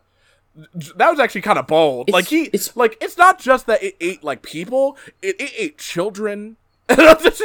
it ate the, the disabled. it's be- like it ate everyone. No, it's, it's just because again, like I I love creature films, and the fact that I believed it was a creature in the way that they like really made a narrative of it. Like they really made it like the, the they they named the um the alien Yes. Jean Jacket. They really made Jean Jacket feel like a character in the film, like as opposed to like Jaws. I mean, I'm gonna I'm gonna out myself here. I've never seen Jaws, but like with Jaws, it feels like I'm sure like I've seen a lot of other like monster movies or creature films.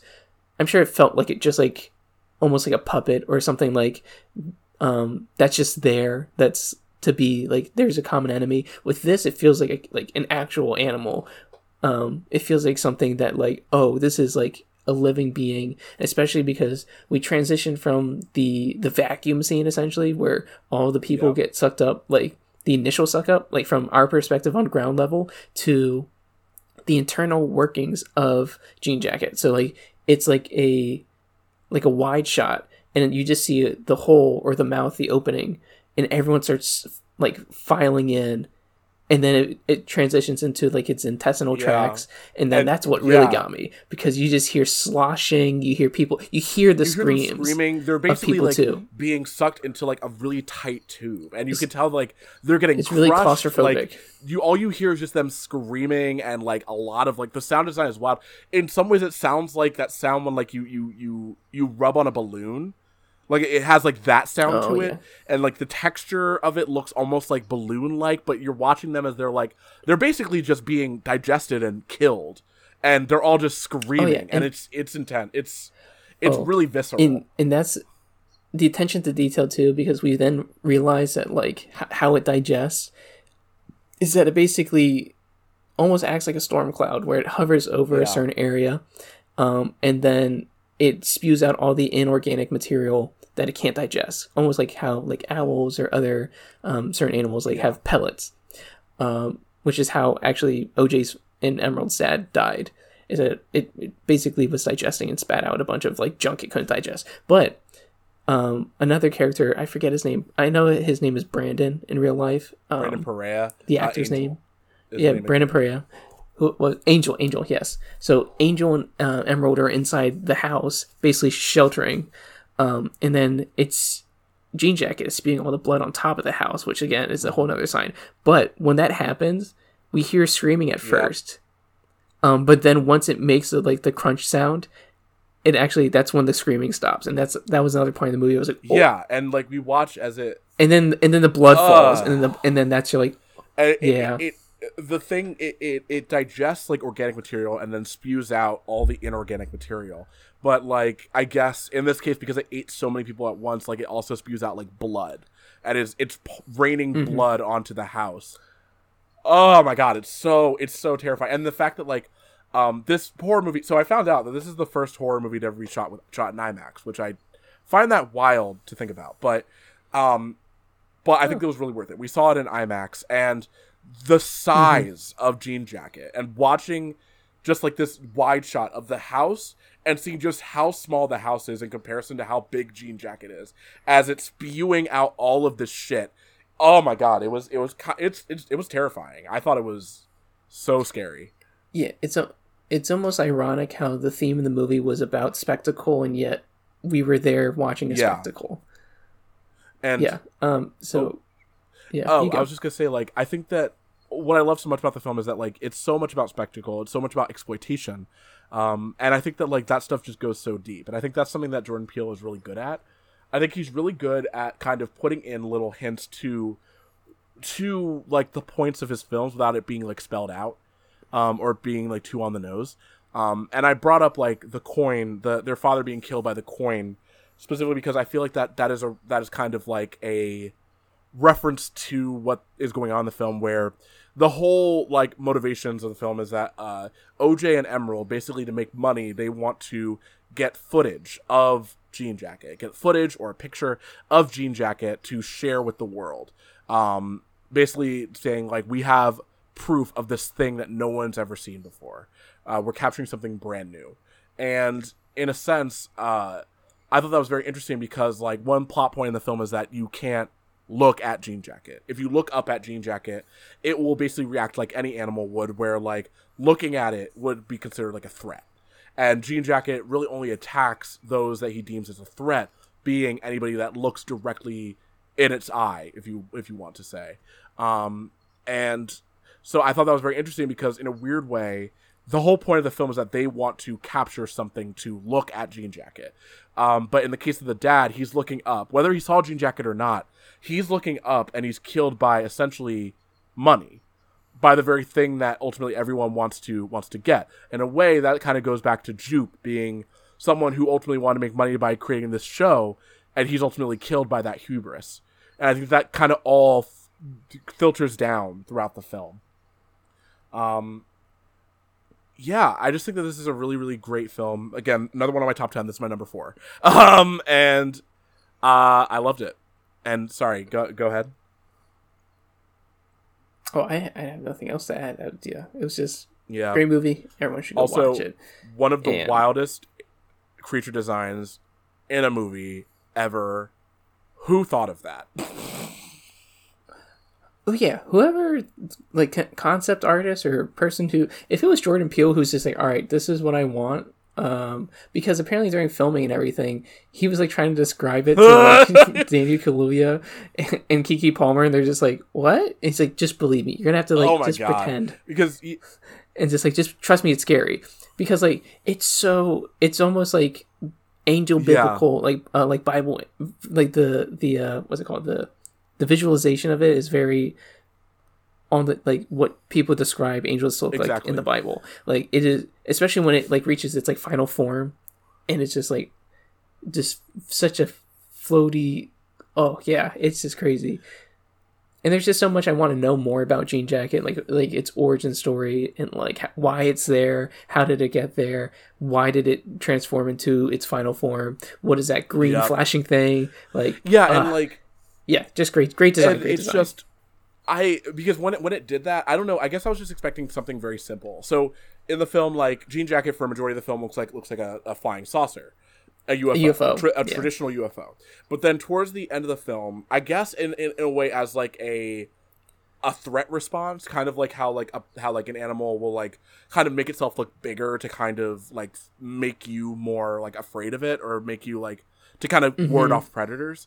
Um, it unfolds itself and begins to look like almost like a giant jellyfish balloon looking thing with a giant Yeah. like emerald uh emerald looking eye and it also kind of looks like the the iris of a camera and it like and, and basically to further that threat response basically that that eye unfolds and like does that over and over again to create like this big diamond shape on the front of it.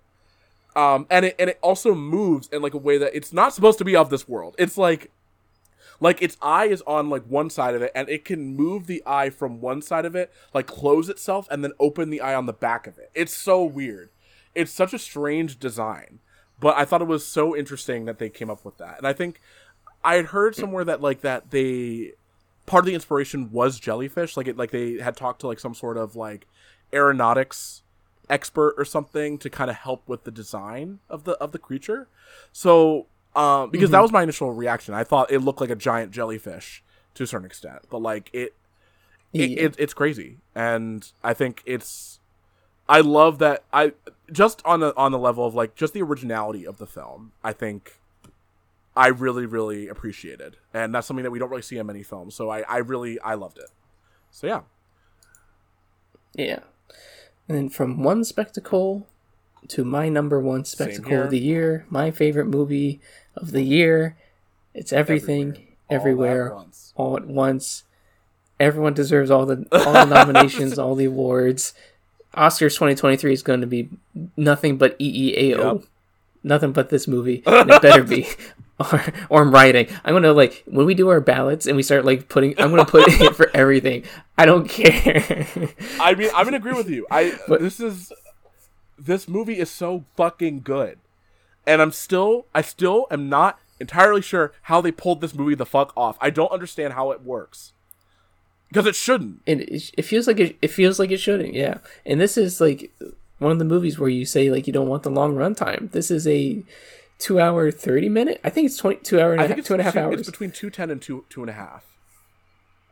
Yeah. Yeah, but it's on the it's on the longerish yeah. side. We'll say it's a mid movie. It's like mid length movie, not mid as in like mid tier. Like no no no no. This is top tier. This is yep. yeah. Uh, I'll I'll just we can. I think we should just skip the plot in terms of like uh, recapping that. Let's just talk about what we feel about the movie. What was the highlights and the great things that really touched upon it. And I, I think it all goes with um, the writing because this role, although originally meant for Jackie Chan, Michelle Yeoh killed it and made it her own. Um, really portraying Evelyn as this mother who who's just trying to survive in life and who wants to to feeling a success because her whole life she felt like a failure and in fact she is apparently she's the worst version of herself across every single universe yep. possible. And it's because she's failed every like at everything means that she has the most potential to succeed. And I thought that was first of all great writing on their hand to say that. Um but like yeah, she just really embodies that person that I think we all feel like at times where it's just like, is this really the best version of me? Is this really all that I have? That I'm just a laundromat owner. I'm in a loveless marriage almost.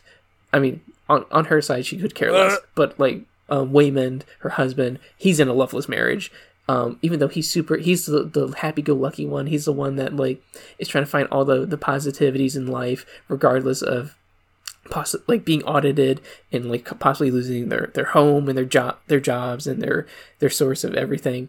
And then um, Evelyn's Evelyn and uh, Waymond's daughter, Joy, um, basically not being accepted and having, again, a, tr- a generational di- language barrier difference being love language and not feeling understood and feeling like, again, you don't have a purpose or you don't have a place in the world. And that all culminating all together um, in this basically family movie. Even though you probably shouldn't take your kids to see this movie if they're below the ages of, you know, yeah, 10. Yeah. I mean, you can do whatever you want. It, I'm not, going to tell you how to raise your kids. Explicit, they, there are a few they, things. They, they, this is mm, this is an yeah. accessible movie. This is a highly accessible movie. Yes, this is um, this is also my number one of the year, uh, and it's slowly making its way up on my like favorites of all time. Um, I I don't even know where to start. So okay, I think that yes, the writing is super strong here, and I think that it's.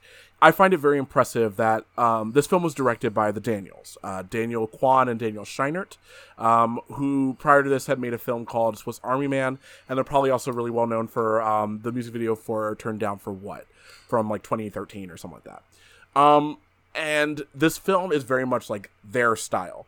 This movie is a lot. There's a lot going on. Like within the first five seconds, you they're literally like gat like foot slam down on the pedal. We're going. Like we are immediately introduced to Evelyn Waymond, um, uh, Joy, Joy. Uh, Gong Gong, uh, uh, Becky, uh, Jenny Slate. like we're, we're immediately introduced to all these different characters. Yeah. Uh, and the way that we are introduced to them, like we learn so much more, so much about them just through the interaction with one another, their dynamics, the way that they talk to one another.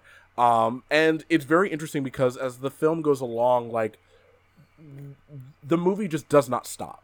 There's just so much shit happening from beginning to end, and it, it does such a great job at making something so big and so unwieldy, unwieldy um, as the multiverse, because this is a multiverse movie, um, turning it into something that is so personal and accessible and something that is so uh, emotionally resonant.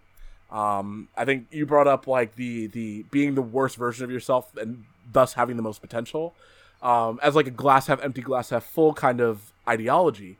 But I just love the way that um, that Joy or Jobu Tupaki, the way that her character is rendered and the way that she has this nihilism, I just love how the film really takes the time to explore um having this sense of nihilism about life, about everything, and then kind of turning on its head and turning into something more positive and something more different.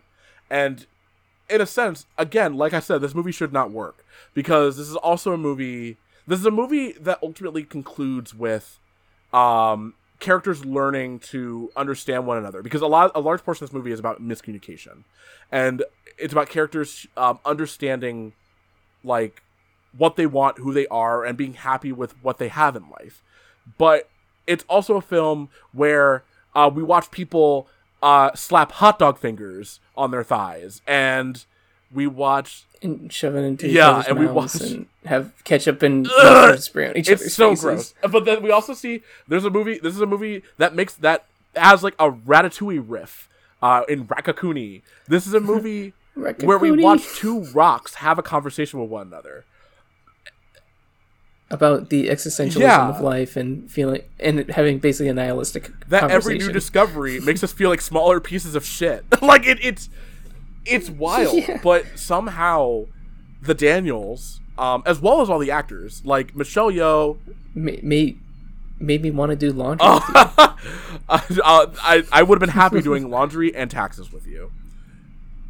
Amazing, and like the fact that the Daniels, Michelle Yeoh, Jamie Lee Curtis, Ke Huy Quan, Stephanie Hsu, um, James Hong, uh, Jenny Slate. The fact that everyone in this film was so game. Uh, And the fact that this movie is a small film, I think it was only made with like a twenty million dollar budget.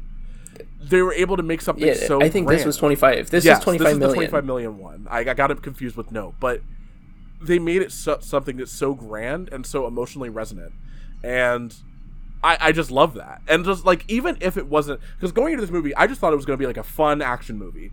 I was not expecting this existential, this movie about existential dread, generational trauma, like. But it, it, it just all comes together so well, and it works so well, and it's just so good. Yeah. Um, even like um, even the little things like costume design and makeup, like that's stuff I don't usually care about or like even would recognize. But like the fact that like they went all out with Stephanie uh, Hsu's character with Joy, um, be- being basically uh, an omnipotent being, um, and conjuring these ridiculous outfits. Uh, cr- I it's just wow. It's just stunning to look at. Like this is such a visually appealing movie to watch at every single frame. Um, there was like even one scene where it's like um, basically it's a stop motion the way they had to do it. Um, but it's like um, Evelyn sitting in a in a spinny chair as she she's in the um the IRS building, and she basically gets sucked into a closet, and it's like just the way that they it's like a zoom out and like panning effect, and it's uh it was just everything just captures your attention. Um, the way that they creatively think of new ways for them to verse jump, basically um, that's like their way of um, acquiring abilities from their uh, multiversal counterparts um, into the current universe that they're in. It's yeah, it's oh movie. I can't I can't get Yeah. enough of it. I know I've only seen it twice compared to your eight or nine times. Why do you expose me like But- that? no, no, I, I wish I, I wish I had that, uh, the same drive to watch as many times. I definitely want to. I just don't. I just haven't. I want to. I want to share everyone this movie, and um, there's so many people that love this movie to a absurd degree that they that I've heard that they're just like, yeah, I'm using this as like a litmus test now, where it's like if they don't like this movie, then we have problems, and I'm just like, I wouldn't do that, but fair, I understand. because this movie just like there's I don't see how a person could dislike this movie, even if it's like not your cup of tea. There's something in this movie mm-hmm. for you, and you will. There's something like thematically that you're going to relate to. and like I, as far as like people not liking the movie the only the major flaw that i've heard from most people as far as their feelings about the film overall has to do with that fast-paced nature of it um because i am not exaggerating when i say this movie is super fast like things are happening like so quickly, and in a way, the reason for that is because you're basically being put into the into the head of specifically uh, Michelle Yeoh's character Evelyn. Um, where like she's moving at like a mile a minute. She is like, oh, we need to do taxes, but also laundry, but also um, gong gong, but then also this, but then also that. Like she's moving around so quickly, and uh, uh, but to reflect to reflect exactly. your character. And so like those things, I I have heard people saying like those things basically caused them to kind of disconnect from it because they didn't really get time to like really breathe in, in the film. But I I kind of liked that fast paced nature of it. Oh, because as too. it goes along, I, I kind of break this movie up into two parts, uh, as it does itself. Um, the movie opens with, um, or not opens with, but rather uh, it has three chapters, uh, if you if you will. Um, part one being uh, everything, part two being everywhere, and part three being all at once. And part one, everything, feels like the part of the film that is the most exposition. Um, almost all the dialogue that is shared in this part of the film is exposition. We learn about the characters, we learn about the motivations, we learn about the threat that's going on with Jobu Tupaki. We understand more about like what is actually going on in terms of like why is why is Evelyn's husband changing every five seconds? Why is um uh why is like the IRS agents acting weird? Like why are the, all these things going down like this? Um, and all of that is explained in the first part. And then when we get to part two, uh, everywhere, that's the part where we really start to explore well what does it really mean to be a part of the grander multiverse what does it mean because essentially jobu tupaki uh, her character her whole thing is that she is able to experience every multiverse every or every universe every possibility every thing all at once at the same time. And ultimately the film builds up to evelyn learning how to essentially harness that same ability.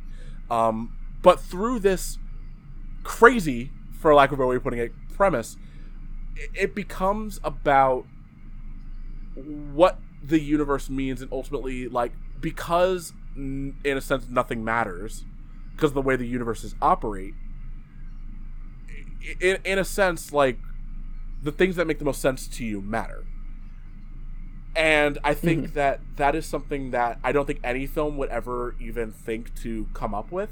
Uh, we just talked we talked about multiverse of madness also and multiverse of madness does not even come close to the shit this movie does and somehow still manages to make make emotionally resonant this is a movie where evelyn learns how to fight with just her pinkies she hits people with her pinkies and there's a sonic boom and yet uh, but She's like using using that kung fu panda move.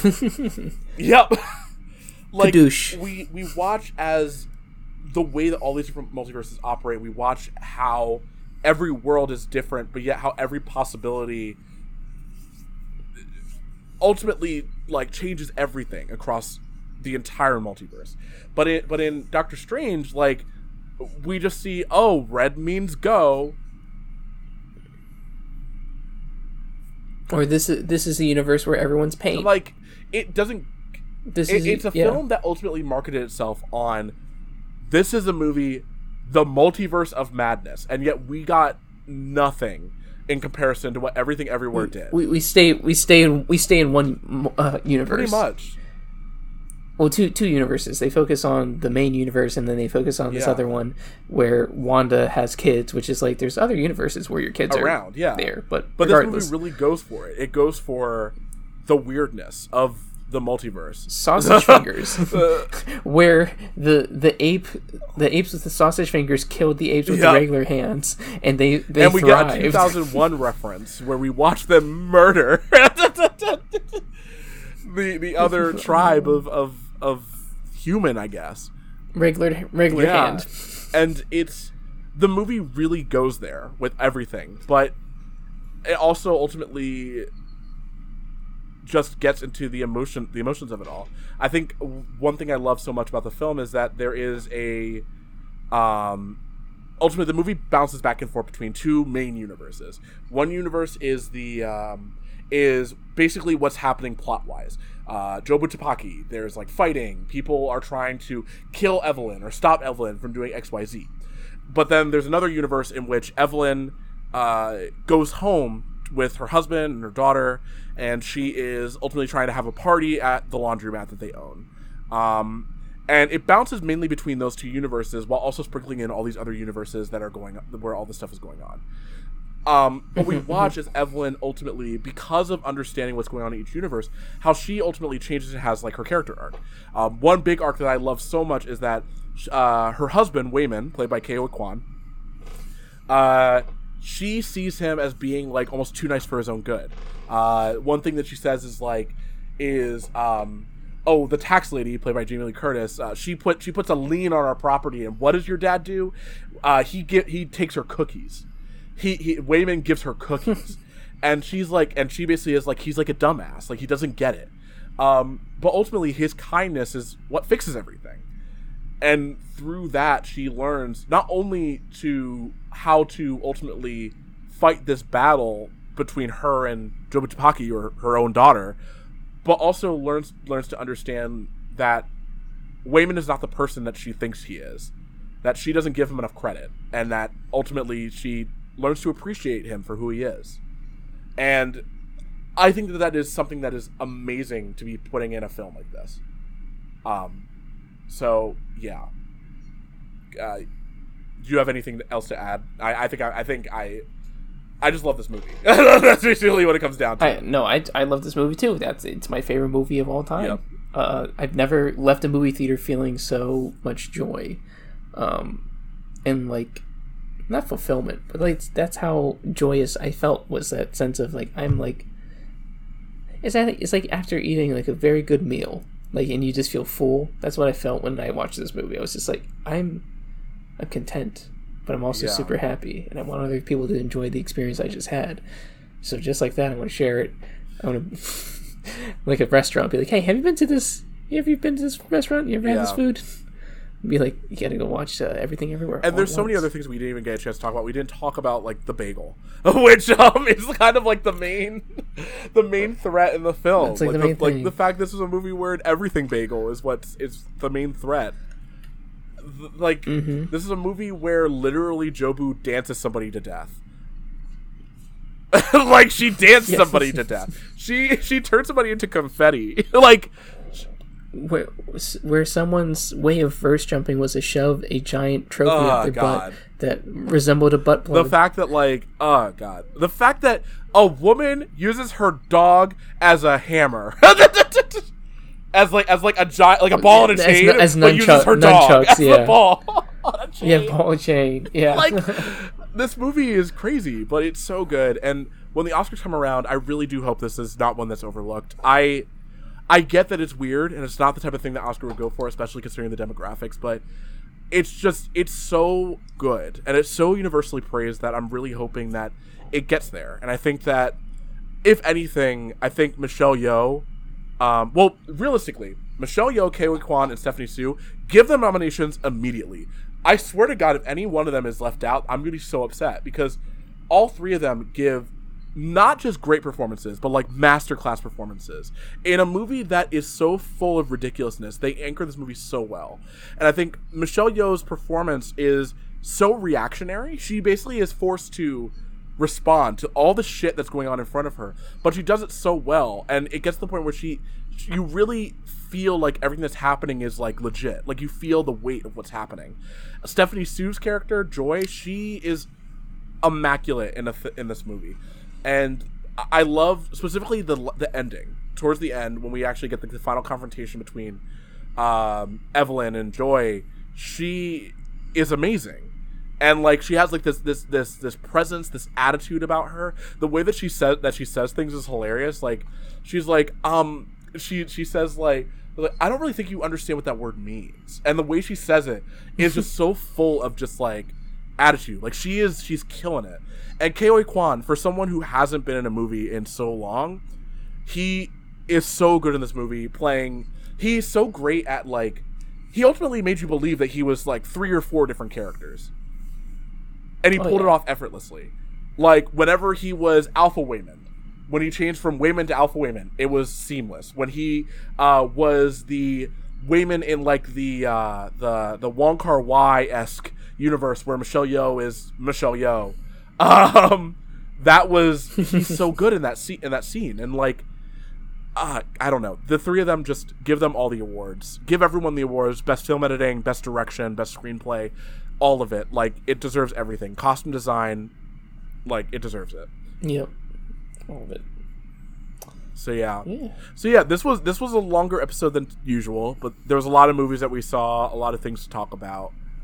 Um, but yeah, uh, if there's one takeaway from this from this whole thing, uh, you heard all the recommendations, but if anything, watch everything everywhere all at once immediately.